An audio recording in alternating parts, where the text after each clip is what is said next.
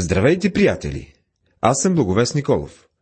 Чрез нашата програма за изучаване на свещеното писание, ние идваме в домовете на онези, които са обезсърчени и отчаяни.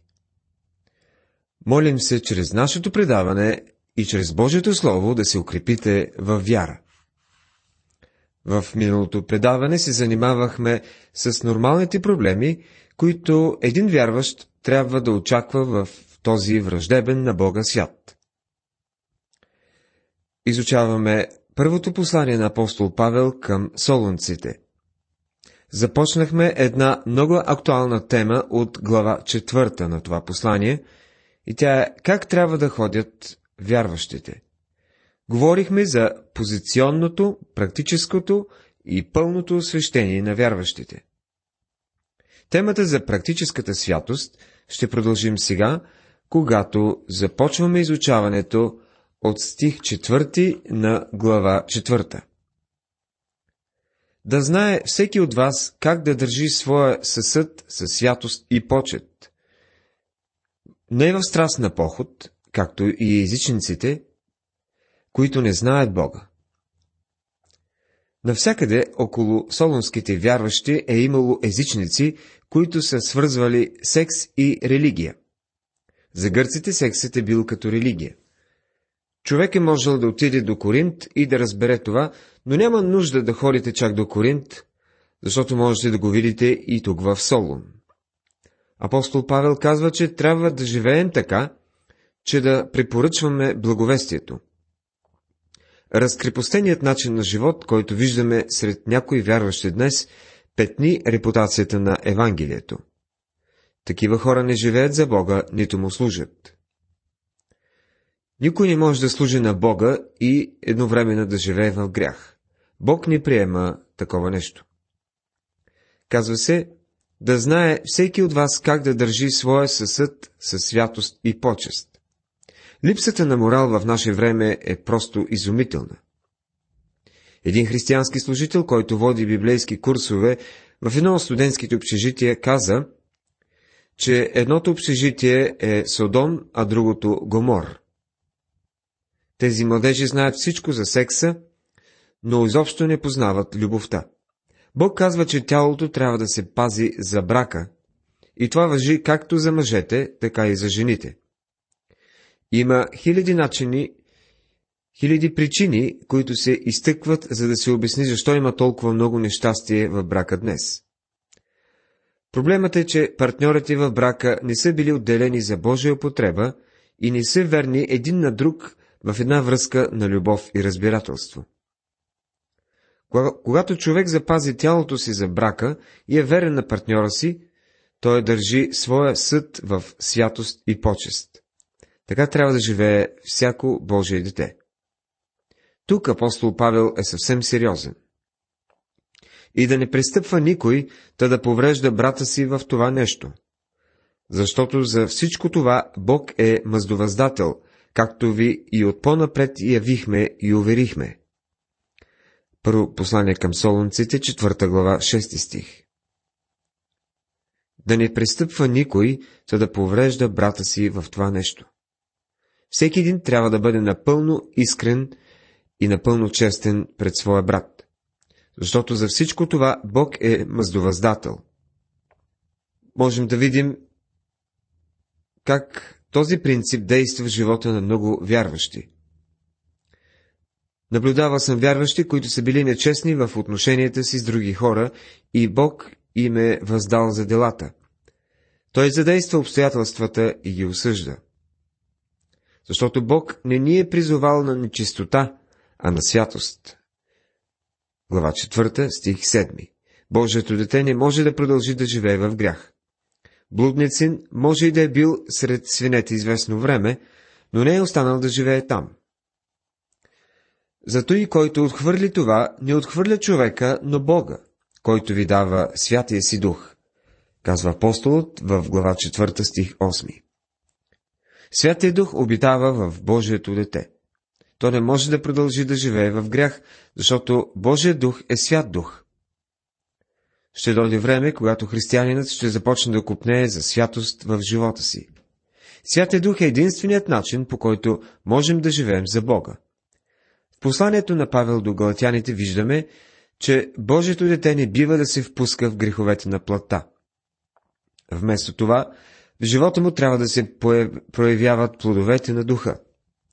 В послание към римляните, 8 глава 3 стих, Павел ясно заявява. Понеже това, което бе невъзможно за закона, защо беше невъзможно за закона? Дали законът греши? Не. Десете заповеди не грешат в нищо. Проблемът е в човека, не в закона. Човекът не може да достигне нивото на десете заповеди, нито пък може да живее според заповедите на Новия Завет. Святия Дух вътре в вярващия е онзи, който може да му даде способността да живее за Бога. Бог е дал Святия Дух на всеки вярващ. Духът не е нещо, което трябва да търсим след като се спасим. В мига, в който грешникът приеме Христос, Святия Дух идва да обитава в него.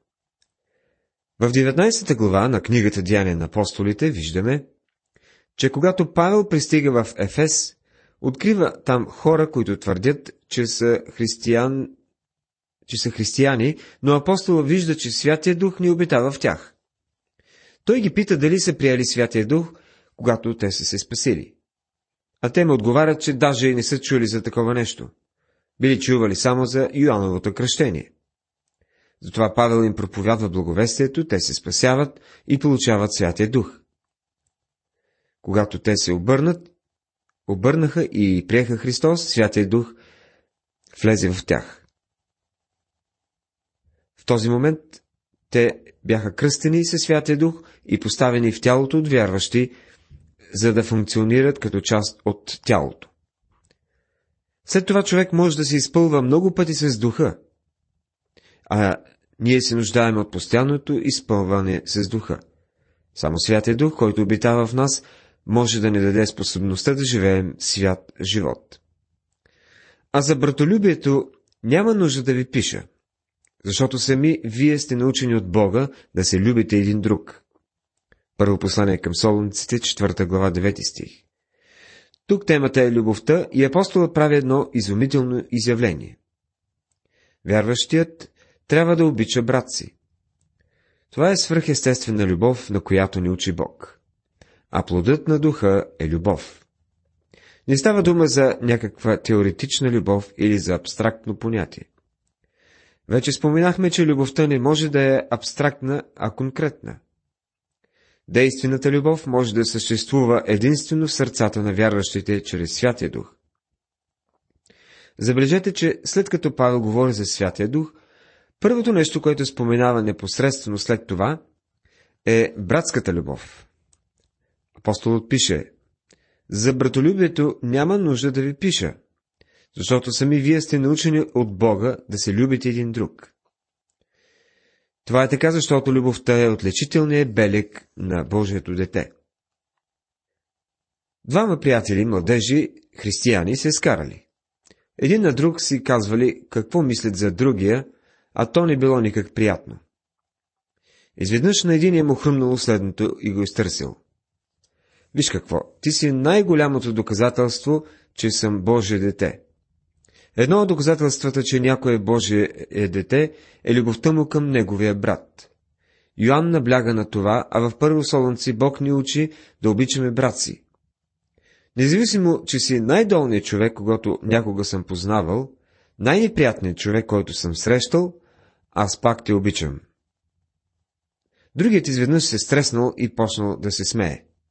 Знаеш ли, отговорил той, и аз те обичам, макар че ти си много по-лош и от мен. Това е доказателството, че сме Божии чада. Понеже и правите това на всичките братя по цяла Македония, но молим ви се, братя, да преуспявате, преуспявате в това повече и повече. Първо послание към Солунците, 4 глава, 10 стих. Любовта към братята е сфера, в която трябва да израстваме и да се развиваме. Солунците са обичали братята, но очевидно тяхната любов не е достигнала пълнотата си не са били съвършени в своята любов и все още е имало върху какво да работят. Ще има някои конфликтни личности между светиите. Може би за такива хора ще е по-добре да не бъдат дълго време заедно. Това не значи, че трябва да ги мразим. Ето, например, познавам един служител, чието методи на работа не, може, не мога да приема, но въпреки това заявявам, че го обичам. Истински критерий е любовта ни към братята. Ако искате да поставите лакмусова хартия в живота си, за да го изпитате и да разберете дали сте истински вярващ, ето къде трябва да я поставите. Обичате ли братята? И усърдно да се стараете да живеете тихо, да вършите своите работи и да работите с ръцете си, както ви заръчахме. Първо послание към Солуниците, 4 глава, 11 стих. Интересна заповед за християните. Днес има най-различни училища, които ни учат как да говорим.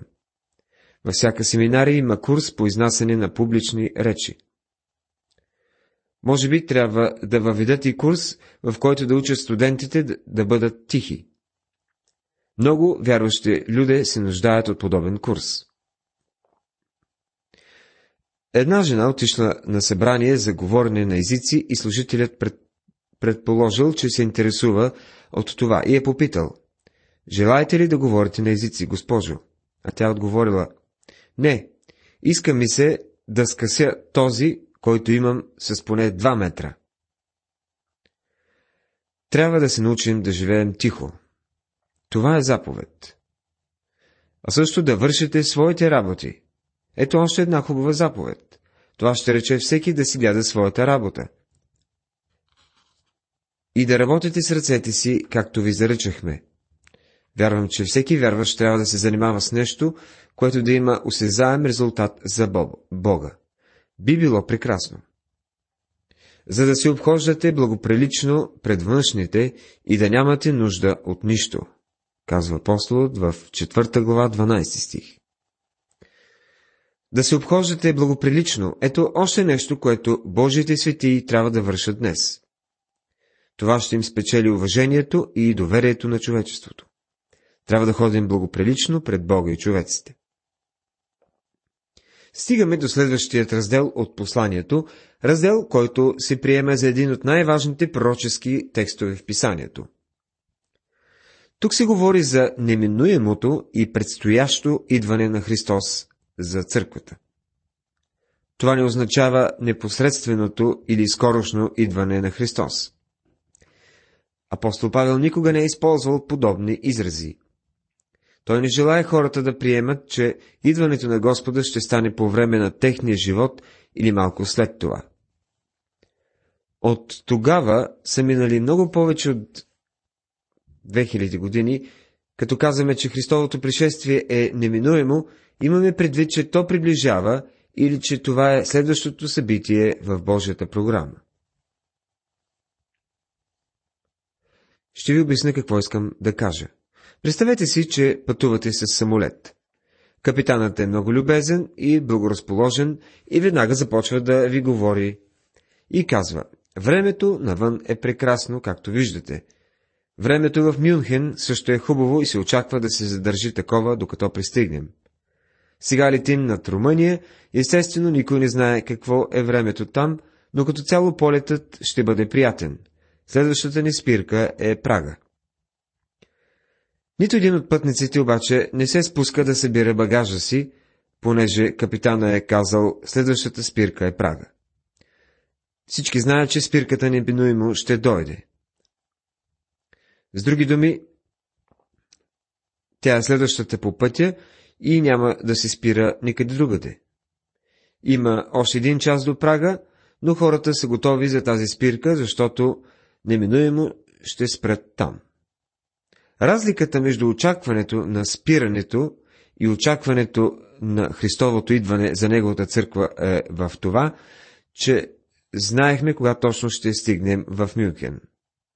Но не знаем кога точно ще дойде Христос. Може да е след 5 часа, след 5 дни, след 5 седмици, след 5 месеца, 5 години или 5 века.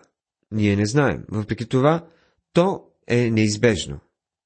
Това е нашето следващо събитие. Павел ясно дава да се разбере, че вярва в неизбежното завръщане на Христос. В 15 стих на тази глава той казва Ние, които останем живи до Господното пришествие. Павел е вярвал, че Господ може да дойде през неговия живот. Той ни казва, нито вярва, че това със сигурност ще стане, казва само, че би могло да стане. Това е отношението, което апостол изразява, когато пише до Тит. Във втората глава, 13 стих. Ожидайки блаженната надежда, славното явление на нашия велик Бог и Спасител Исус Христос. Някои обвиняват Павел, че си е променил мнението по отношение на неизбежното идване на Христос с течение на годините. Не забравяйте, че това послание към солунците е неговото първо послание. Дали Павел сменя богословието си? Когато пише до филипяните, той вече е стар човек, затворник в Рим, и ето какво казва. Защото нашето гражданство е на небесата, откъдето очакваме и Спасител, Господа Исуса Христа. Глава 3, стих 20. В край на живота си Павел все още го очаква. С други думи, Христовото идване за него се остава неизбежно. Идването на Христос, когато ще го посрещне в облаците, Павел нарича грабването. Някои хора днес имат различно становище по този въпрос. Гръцката дума, преведена като грабнати, е харпазо. Тя означава хващам, сграбчвам, отнасям бързо, вдигам, пренасям или грабвам. Въпрос на семантика е коя дума ще изберем. Следователно, Библията учи, че вярващите ще бъдат в облаците, за да посрещнат Господа във въздуха. Важното в случая е, че грабването може да стане по всяко време. Това е следващото събитие според графика на Божият план. Сега искам да ви кажа нещо за този текст. Всъщност, основната идея тук не е грабването. Павел отговаря на следния въпрос. Какво ще стане с вярващите, които са умрели преди грабването? Необходимо е да разгледаме контекста на това послание, за да разберем защо този въпрос вълнува толкова солонските вярващи. Павел отива в Солон по време на второто си мисионерско пътуване. Казва се в Дяне на апостолите, 17 глава, 2 стих, три съботи наред разискваше с тях от писанията. Това значи, че апостол е бил там по-малко от един месец. През това време той извършва огромна работа, като върши мисионерска дейност. Проповядва благовестието, спасяват се хора и се основава църква. След това той учи тези нови вярващи на великите истини на християнската вяра. Любопитно е, че ги учи дори и заграбването на църквата. Някой смята, че тази истина е дълбока и трябва да се дава само на зрели вярващи. Жалко, че Павел не е знаел това, защото след по-малко от месец прибиваване при солнците, той започва да им говори за пророчества. Когато стигнем до второто послание, ще видим, че той ги учи за голямата скръп, както и за човека на греха Антихриста, който има да дойде. Павел представя пред солунците пълната гама на пророчеството. Чиста глупост е да се казва, че не бива да се говори за тези неща пред новоповярвали. Напротив, трябва. И апостол Павел демонстрира именно това. Ясно е, че според Павел грабването може да стане по всяко време и че то е неизбежно. След това Павел напуска Солон и отива в Берия, където основава църква и остава за известно време. След това се качва на кораб и отива в Атина. Не знаем колко дълго остава там. Апостолът очаква завръщането на Тимотей и сила, за да получи известие от Солун. И понеже те не идват, Павел тръгва към Коринт. След като прикара известно време там, идват Тимотей и Сила. Те му носят някои въпроси от солонците. Затова Павел пише първо послание до солонците, за да ги насърчи и да отговори на конкретните им въпроси относно грабването. По време на този неизвестно колко дълъг интервал от време, откакто Павел напуска Солон, някои от светиите там са умрели. И сред вярващите възниква въпроса, дали тези наши братя са пропуснали грабването? Очевидно Павел им говорил за неизбежното и предстоящо идване на Христос. В противен случай нямаше изобщо да задават такъв въпрос. Павел им е казал, че Господ Исус може да дойде всеки момент. Но тези светии са починали, а Господ още не е дошъл. Какво ще стане с тях? И Павел отговаря на този въпрос в своето послание. За нас този въпрос не е така важен, както за солунците. Защото ние живеем близо 2000 години след Христос и буквално милиони вярващи са преминали през прага на смъртта. Затова по-голямата част от църквата вече е преминала оттатък, а една малка част е останала в света. Павел е учил солунците, че идването на Христос е неизбежно и ние вярваме в това и днес. Между настоящето и идването на Христос за църквата има промеждутък, което ще рече, че това може да стане всеки миг. Днес има голяма опасност в определенето на дати за Господното идване. Някои го правят и са го правили, но това е опасно, защото всъщност те не знаят кога ще стане това. Господ каза, че ние не знаем часа, когато Той ще доде. Може да налучкат годината, но няма да познаят часа. Но аз мисля, че няма да познаят даже и годината. Когато поставят дати, тези хора отнемат на вярващите възможността да очакват неговото завръщане. Солунците са били загрижени за светиите, които са били починали преди грабването.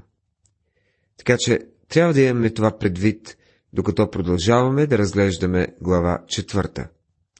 А ние ще продължим останалата част от главата в следващото предаване. Уважаеми приятели, тази вечер изучавахме наставленията на апостола за угоден пред Бога свят начин на живот.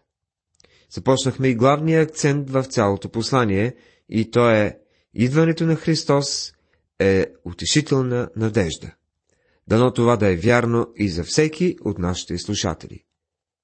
Бог да ви благослови.